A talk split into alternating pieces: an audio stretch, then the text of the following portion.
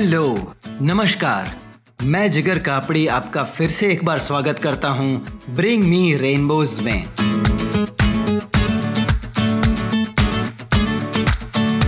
पिछली बार हमने बात की थी आपके गोल और पर्पस बनाने के बारे में। याद है ना? आई होप आपने आपकी वर्कशीट्स डाउनलोड करके उन्हें भर लिया होगा।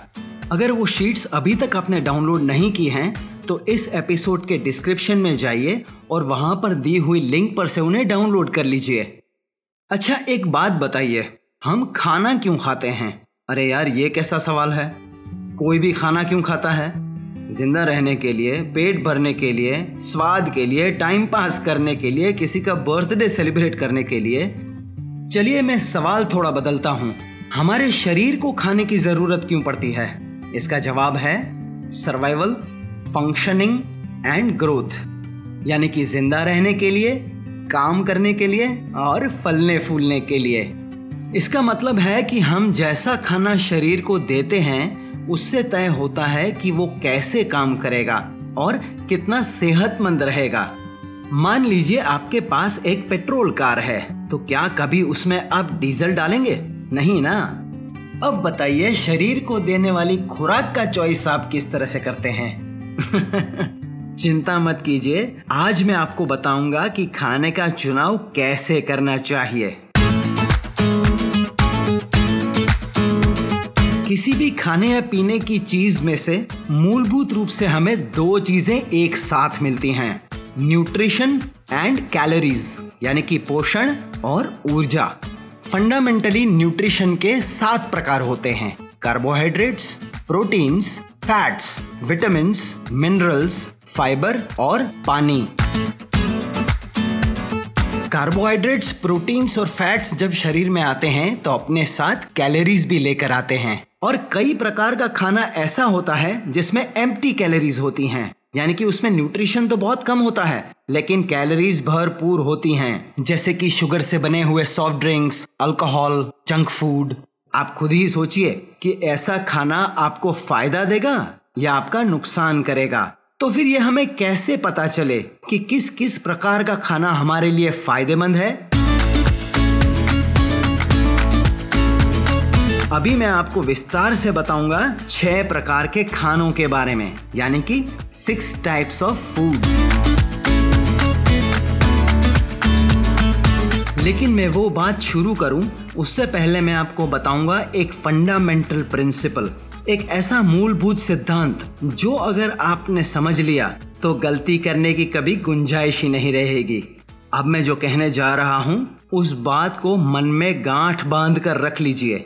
जो खाना कुदरत के किचन में तैयार होता है, और जिसे आप बिना पकाए सीधा ही खा सकते हैं वो खाना आपके लिए बहुत ही फ़ायदेमंद है। जैसे कि फल, हमारे छह तरह के खानों की लिस्ट में सबसे ऊपर आते हैं फल, यानी कि फ्रूट्स फलों में न्यूट्रिशन यानी कि पोषण भरपूर मात्रा में होता है और कैलोरीज बहुत ही कम। फ्रूट्स में calcium magnesium potassium sodium vitamin A vitamin C fibre folate ऐसे कितने सारे न्यूट्रिशन भरे हुए होते हैं? इन्हें पचाने में, यानी कि डाइजेस्ट करने में भी बहुत ही कम वक्त लगता है। फलों के बाद दूसरे नंबर पर बारी आती है नट्स एंड सीड्स की, यानी कि सूखा मेवा और बीज। बादाम, अखरोट, अंजीर, ये सब नट्स हैं, और तिल सनफ्लावर सीड्स चिया सीड्स ये सब बीज हैं। इनमें भी पोषण की मात्रा बहुत अधिक होती है और कैलोरीज कम। इन्हें डाइजेस्ट होने में फलों से थोड़ा सा ज़्यादा वक्त लगता है। नट्स एंड सीड्स के बाद आते हैं वेजिटेबल्स यानी कि सब्ज़ियाँ। मुख्य रूप से सब्ज़ियाँ दो तरह की होती हैं। स्टार्च से भरी हुई, जैसे कि आलू, शकरकंद वगैरह, और बिना स्टार्च वाली, जैसे कि मटर, भिंडी, बैंगन। पत्तों वाली भाजी भी वेजिटेबल है। इनमें भी बहुत ही अधिक मात्रा में पोषण होता है। लेकिन अगर इन्हें एक हद से ज़्यादा पका दिया जाए तो उसका न्यूट्रिशन चला जाता है।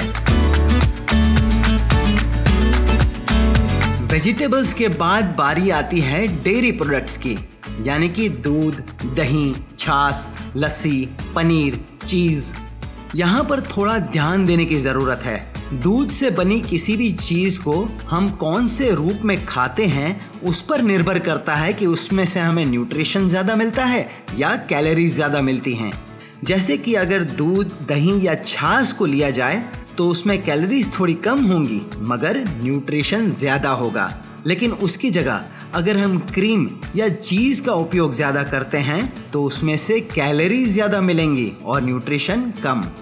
डेयरी प्रोडक्ट्स को डाइजेस्ट करने में काफ़ी वक्त लगता है।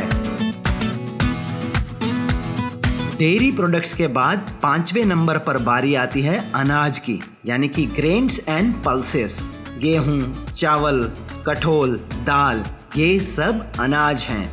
आमतौर पर ये पचने में बहुत ही भारी होते हैं। आप किस प्रकार का अनाज ले रहे हैं, उस पर निर्भर करता है कि उसमें कितना न्यूट्रिशन है। एक सामान्य नियम ये बना लेना चाहिए कि पॉलिश किया हुआ अनाज ना खाया जाए। इस बारे में हम आगे के एपिसोड्स में विस्तार से बात करेंगे। और अनाज के बाद बारी आती है नॉनवेज फ़ूड की। नॉनवेज फ़ूड में मुख्य रूप से तीन प्रकार होते हैं सी फ़ूड पोल्ट्री और मीट आमतौर पर सी फ़ूड में न्यूट्रिशन ज़्यादा और कैलोरीज कम होते हैं। पोल्ट्री और मीट में भी हो सके तो लीन मीट ही खाना पसंद करना चाहिए। नॉनवेज फ़ूड आमतौर पर पचने में सबसे भारी होता है।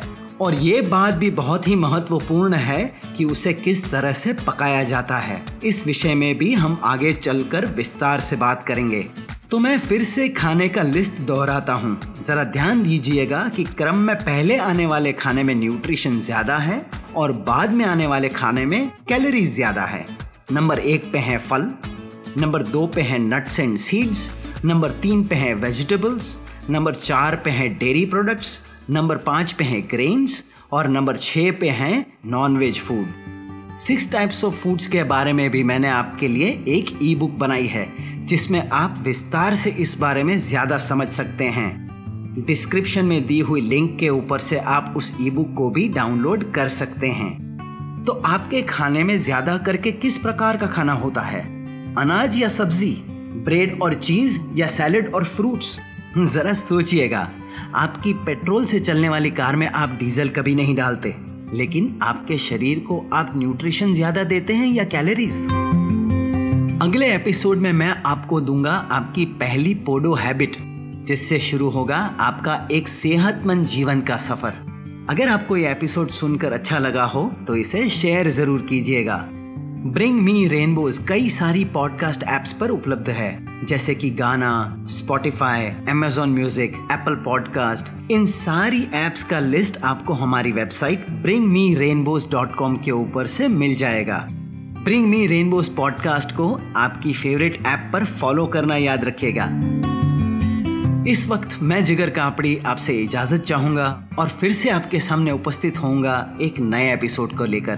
तो सुनते रहिए ब्रिंग मी रेनबोज़।